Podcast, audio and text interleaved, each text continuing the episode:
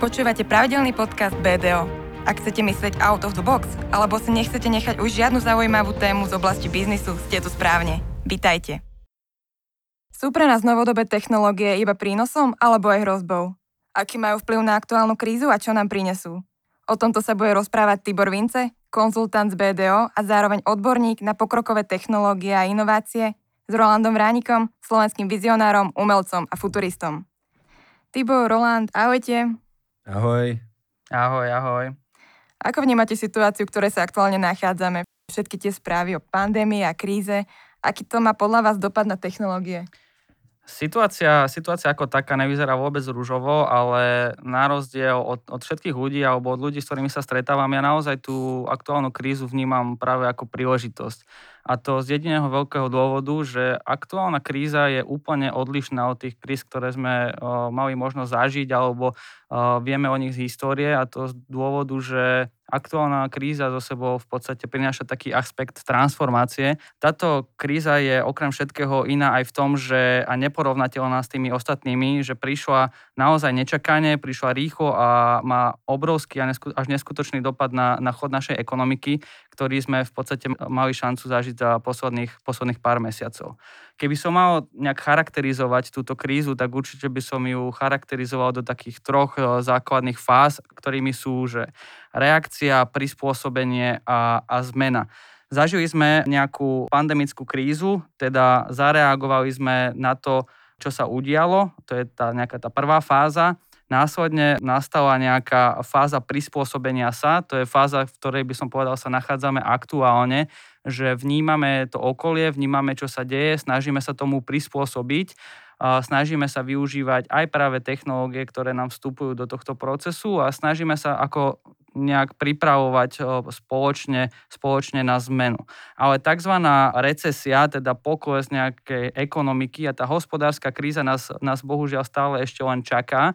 Ale čo v podstate môžeme spraviť teraz je, že môžeme sa na to nejako pripraviť a keď hovorím o príprave, tak mám skôr na mysli nejakú technologickú prípravu.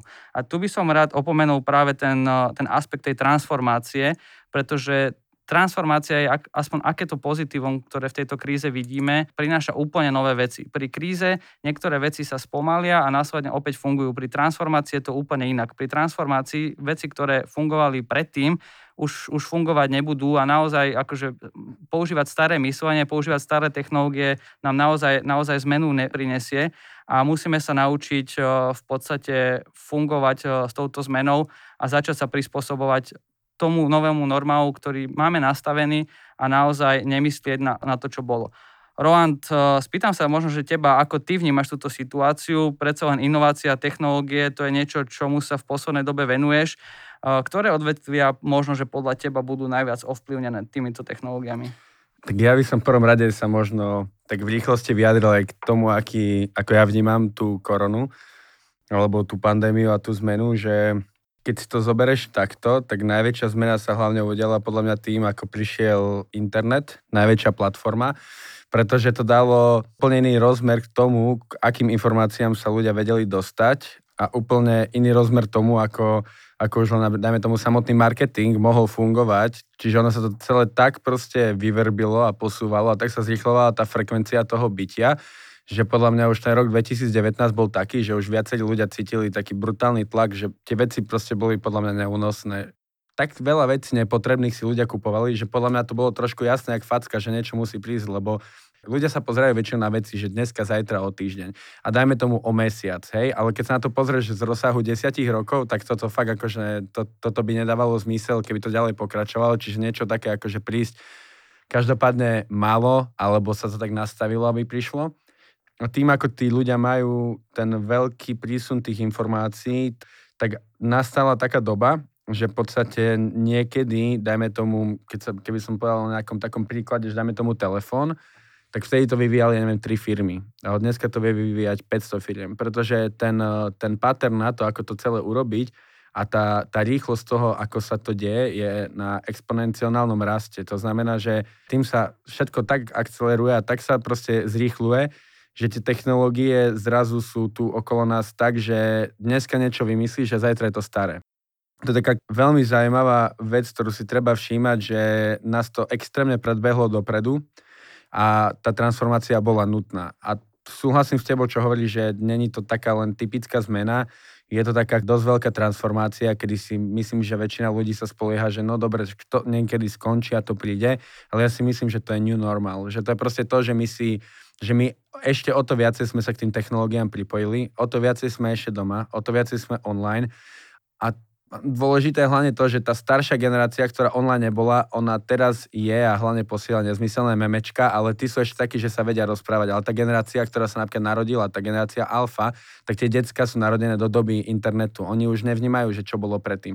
To znamená, že oni sú veľmi kľúčoví a oni sú odseparovaní, mm. oni debatujú cez internet, Jasne. oni sú zvyknutí sa stretnúť vonku a sedieť na lavičke a pozerať sa do telefónov. Čiže keď sa pýtam na tie odvetvia, ja si myslím, že tak každopádne logicky zdravotníctvo pôjde na úplne inú úroveň, pretože tam to bolo trošku schatrané hlavne u nás a potrebovalo to posunúť. Ale myslím si, že najviac, a to vidíme v posledných desiatich rokov, akože technologické firmy. Hej, tie idú proste vždycky dáme tomu Microsoft bol na nejakom vrchole Apple a podobne, ale dneska je to Google, dneska je to Musk, dneska sú to proste vizionári, ktorí riešia viacero segmentov v rámci technológií a tí majú, by som povedal, jednu z najväčších mocí v rukách. Jasné, tu je napríklad zaujímavé vnímať aj to, že presne niektoré spoločnosti možno majú identifikovanú nejakú konkurenciu, ale práve pri tejto transformácii sa môže stať, že firma, o ktorej si v živote nepočul, nikdy si ju nevidel, sa môže stať tvojim priamým konkurentom dokonca a to iba kvôli tomu, že začali chápať tvojmu biznisu, začali ho proste robiť inak, začali pracovať s dátami, hej, lebo voľa, kedy práca s dátami bola veľmi obmedzená, proste manažéri sa rozhodovali na základe starých mesačných reportingov, niekedy dokonca kvartálnych, ročných a tak ďalej. Toto už je naozaj, že v pase. Momentálne naozaj práca s real-time dátami je kľúč k úspechu, by som povedal, a presne práve preto si treba treba na to v podstate myslieť aj v rámci svojho podnikania treba naozaj prehodnocovať pravidelne ten svoj biznis model ako taký a naozaj treba sa pozerať na tú dobu ako hlavou vpred a hlavou hore určite áno. No to hej, tak a hlavne podľa mňa najväčší problém väčšinou majú také tie korporátne firmy, ktoré sú veľmi veľké a sú, sú proste veľmi ťažko ohýbateľné, pretože dajme tomu, malá firma sa dokáže podľa mňa veľmi, veľmi pekne prispôsobiť, ak cítia nejakú budúcnosť a vidia, že sa to dá zmeniť, ale v tých veľkých to je práve problém, cez všetky procesy to nejakým spôsobom premeniť a je veľmi veľa segmentov, ktoré sú veľmi zastaralé v rámci toho celého a do toho roku 2019 im nejakým spôsobom fungovalo všetko, čo robili, ale dneska to nefunguje. Čiže ja si myslím, že skoro každé jedno odvetvie, ak to nie je niečo nové, alebo firma, bude musieť prejsť obrovskou transformáciou, či už v tom, akým spôsobom vnímajú svojich zamestnancov a ako s nimi spolupracujú. Druhá vec je aj tá, že nielen to, že to zmenilo ten workflow, ale aj to, že kde tá firma bude smerovať, že napríklad si zober, že ten, kto dneska už akože nepodniká na internete alebo není prepojený práve s celým svetom a rieši tieto veci online, tak je, tak je vlastne out of. Proste a, a buď, má, buď má strašne veľa peňazí a dokáže sa tam adaptovať, alebo zanikne a vznikne niečo nové. Veď Jasne. hlavne vznikajú akože úplne nové segmenty.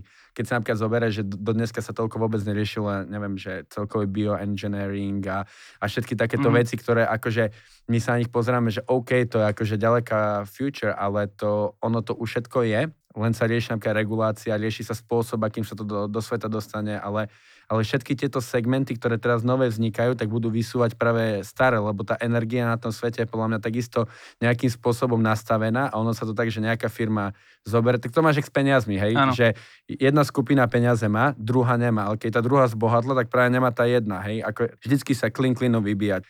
Čiže ja si myslím, že ak firmy budú, ak nebudú chcieť inovovať, tak uh, budú spať a alebo nebudú fungovať. A ďalšia podstatná vec, čo si myslím, že treba začať prehodnocovať a začať úplne inak veriť mladým ľuďom, pretože mladí ľudia majú úplne iný ako keby flow s tým, čo sa okolo nich deje. Mm-hmm. Úplne na nich inak dopadajú informácie a myslím si, že starší ľudia teraz sú v pozícii, že majú peniaze, dajme tomu, keď majú nejakú veľkú firmu a môžu mať to, čo mali vždycky a to je ten ich dobrý nos sa rozhodnúť pre správnych ľudí. Ale myslím si, že tie rozhodnutia bohužiaľ uh, budú teraz robiť proste mladí ľudia, lebo vnímajú ten svet, že úplne z inej perspektívy. Tie veci, ktoré starším prídu neetické a nenormálne, nám prídu, že úplne v pohode. A to si Jasné. myslím, že je veľmi kľúčové si zamestnať mladých ľudí, ideálne ísť do čo najmladších ľudí, lebo oni fakt ten svet úplne inak vnímajú. Dneska 18-ročný človek není mimo, lebo je vyedukované z tých aplikácií a všetkého do úplne inej sféry. My sme mali obité kolena a riešili úplne nejaké základné veci, lebo naša knowledge bola, ako keby si bol v krabici, ale dneska tá krabica je spadli všetky strany a ty si môžeš vybrať. Áno, áno, je to určite tak. Plne podporujem tvoje myšlienky. V podstate ešte by som rád nadviazal na to, čo si spomínal predtým a to bola práve tá zmena, čo sa týka aj tých korporátov, že tá zmena je trošku jednoduchšie implementovateľná v tých menších podnikoch. Určite áno.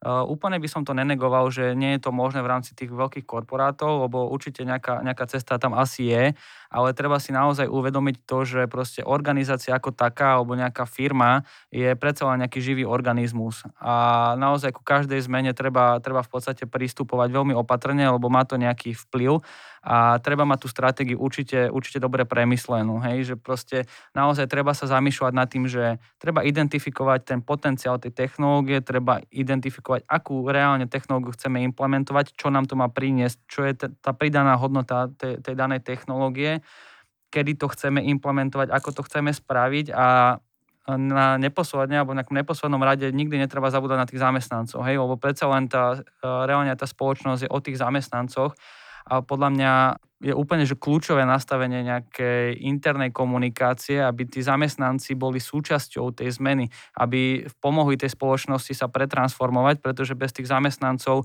táto zmena, zmena nebude, nebude konec koncov možná. A práve tí zamestnanci by mali byť tí ľudia, ktorí budú z toho benefitovať ako najviac. A keď oni nebudú súčasťou tej zmeny, tak potom tam máme clash samozrejme a tá zmena nemus, nemusí byť efektívne implementovaná a môže, môže to ísť skončeniu podnikania, hej, že keď tá zmena nebude implementovaná v podstate správne. Ale vieš, čo si napríklad ešte myslím, že čo sa týka tých napríklad korporátnych firiem, ako nemyslím si, že sa nebudú vedieť transformovať, lebo oni majú napríklad, ak zase veľkú výhodu oproti malým, že majú veľký kapitál a vedia akože veľmi rýchlo investovať a prehodnotiť mm-hmm. nejaké veci. Skôr si myslím, že to budú mať ťažšie kvôli tým nejakým procesom, ako to majú nastavené.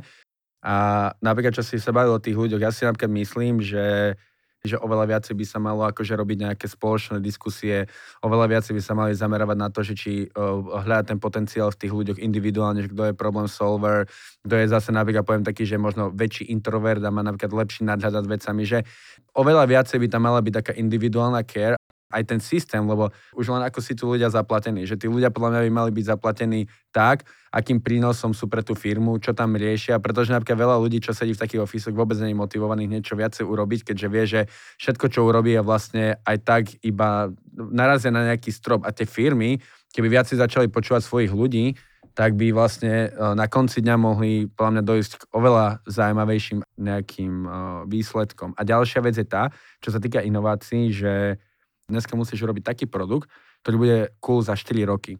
A bude za 4 roky preto, pretože ty vynieš medzi, na ten trh prvý a v tom správnom timingu ty to vystrelíš úplne hore. Samozrejme, musíš mať dáta alebo musíš aspoň niečo cítiť, že, že to ten smer je správny. A ak chceš vydávať veci dneska, ja som napríklad zastanca toho, že normálne, že vymyslí sa koncept test vonku, koncept test. Čiže ano, ten proof of concept presne, presne musí byť úplne rýchly. Mm-hmm. Ro, proste si rozbehneš 10 vlakov a uvidíš, ktorý ti ide. Presne tak. Určite, určite súhlas. Ale podľa mňa by som aj tak povedal, že každá kríza, ktorú sme v podstate zažili alebo historicky tu bola, priniesla aj práve nejaké svoje benefity.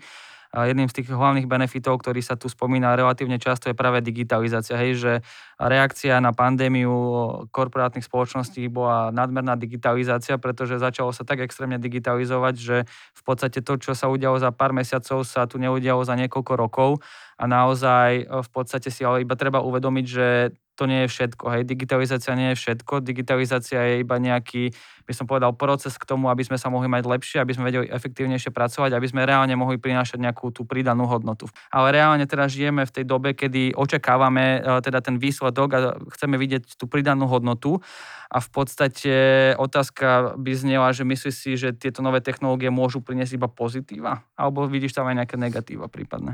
Záleží aké, ale keď sa na to pozrieme tak, že dáme tomu uh, umelá inteligencia, čiže AI, uh, ten, kto k tomu rozumie, a rozumie machine learning, neural network, až tie detaily, ktoré sú tam a dáme tomu si spájať, dajme tomu, že kvantovú technológiu, kde sa posúva, tak e, keď to dokopy zrátaš a dá si nejaký rozsah toho, ako sa to všetko zrýchluje, tak ak toto sa celé dobre prepojí, tak je tam veľká hrozba, pretože pretože tie systémy sú už dneska tak inteligentné a budú ešte viacej a tie čipy sa zmenšujú a všetko sa proste rieši tak, aby to bolo maličké, rýchlejšie, rendruje sa to externe na cloudoch a podobne, že vlastne my si aj niektoré veci neuvedomíme, kde sú implementované, čo od nás budú tie dáta brať a tá hrozba tam je podľa mňa veľmi vysoká, hlavne v tom, že ono sa to môže úplne presne obratiť proti nám.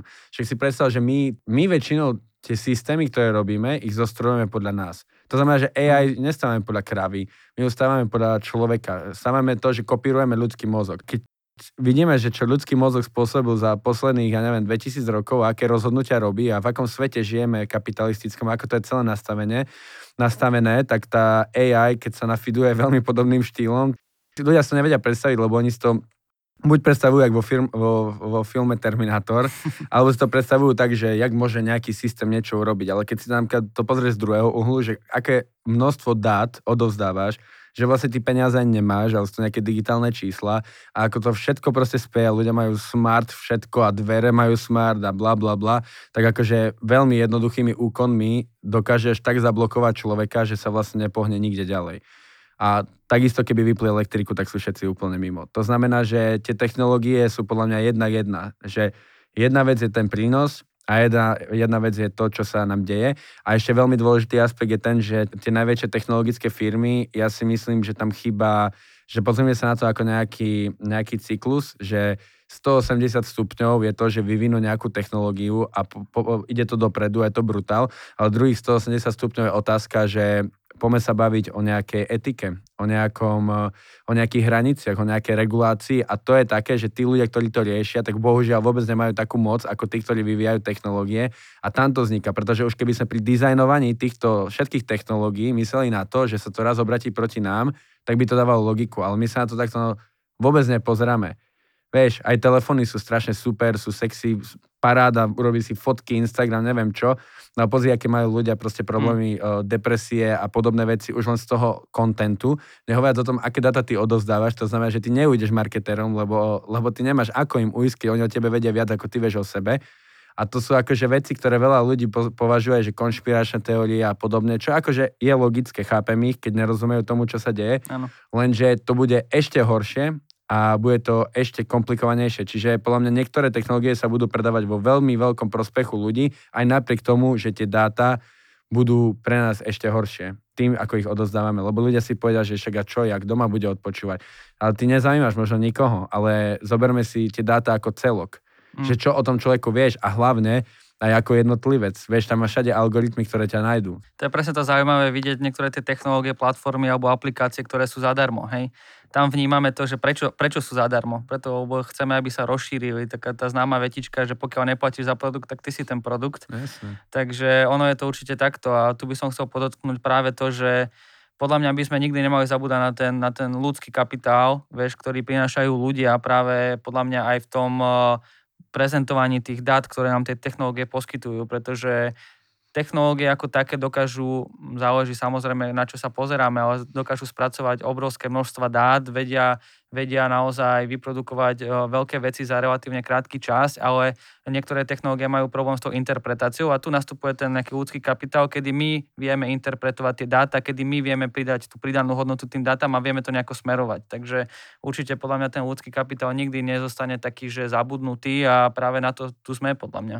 Ja si myslím, že AI do pár rokov vyhodnotí situáciu tak, že nám určité veci akože v živote nechá, lebo ne, nezobere nám tú hračku my, my, my budeme ako deti a ona povie, že tieto veci vám nechám, tieto si vymýšľajte sami, že to bude vaša hračka, lebo, lebo keď sa na tým akože reálne zamyslíš, tak dneska tieto technológie vedia vyprodukovať akože také, také riešenia, ktoré by tebe trvali liešiť, ja neviem, koľko, 50 alebo 100 rokov, chápeš, on čas som si všimol, že vyšiel čip, ktorý je 5000 krát menší ako ľudský vlas a bude dokázať ranovať AI. Mm. To znamená, že ti hodím do vody.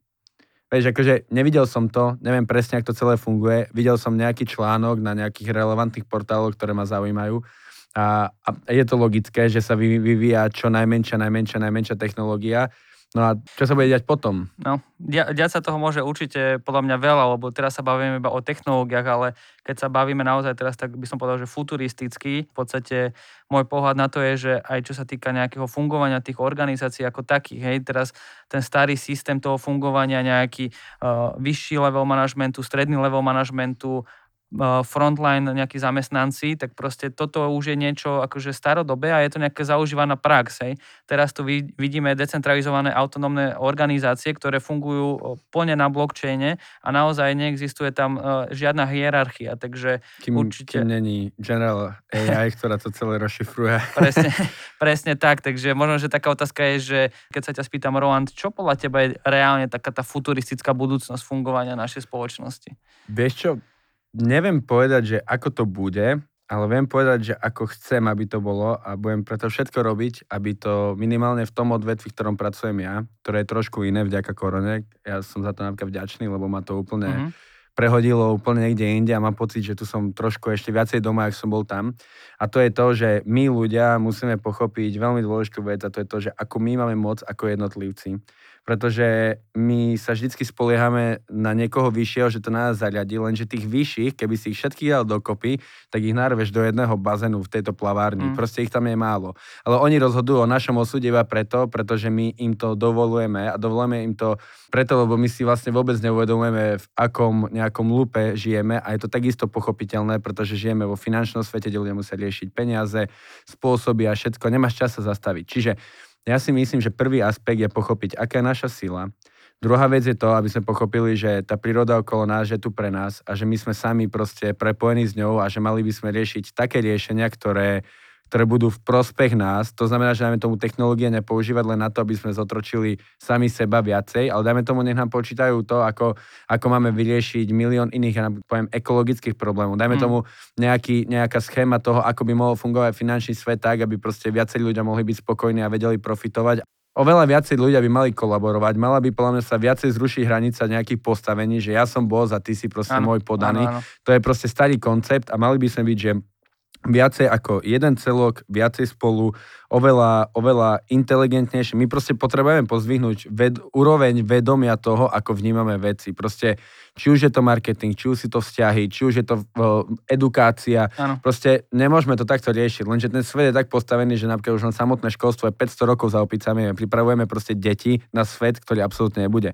To znamená, že my potrebujeme reálne proste túto facku, predefinovať celý základ a začať žiť ako spoločenstvo inteligentné a doplňať sa. Takže keď je niekto bezdomovec alebo niekto má iný problém, tak teraz nepomôžem mu preto, aby som bol cool a podporil svoje ego, ale takisto iné dôvody, ale proste mu pomôžeš preto, že to je ľudský tvor taký, jak ty a ty sa môžeš byť na druhý deň a pochopíš to a malé, malé veci budú robiť veľký celok. A hlavne ľudia si musia uvedomiť jednu podstatnú vec a to je to, že áno, keď niekto niečo zmení, urobí od seba, to mení aj to okolie, pretože ľudia si myslia, že a čo ja, čo ja zmôžem, keď niečo zmením. Ale zmôžeš veľa, lebo proste keď neviem, nebudeš hádzať žuvačku na zem a uvidia to traja tvoji kamoši a pochopia, že aha, však je to asi sa, fakt somarina, tak si myslím, že je to aplikovateľné mm. ďalej.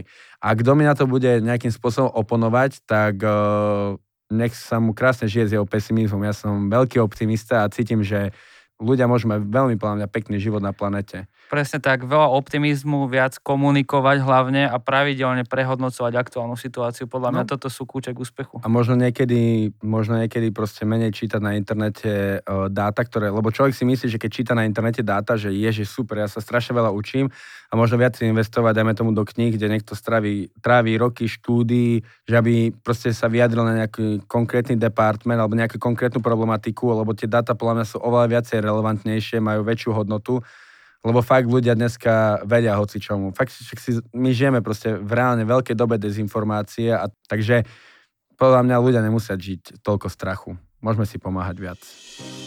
To je záver dnešného podcastu. O technologických trendoch v biznise sa rozprávali Tibor Vince a Roland Bránik. Ďakujeme za pozornosť. Majte sa pekne a do počutia na budúce.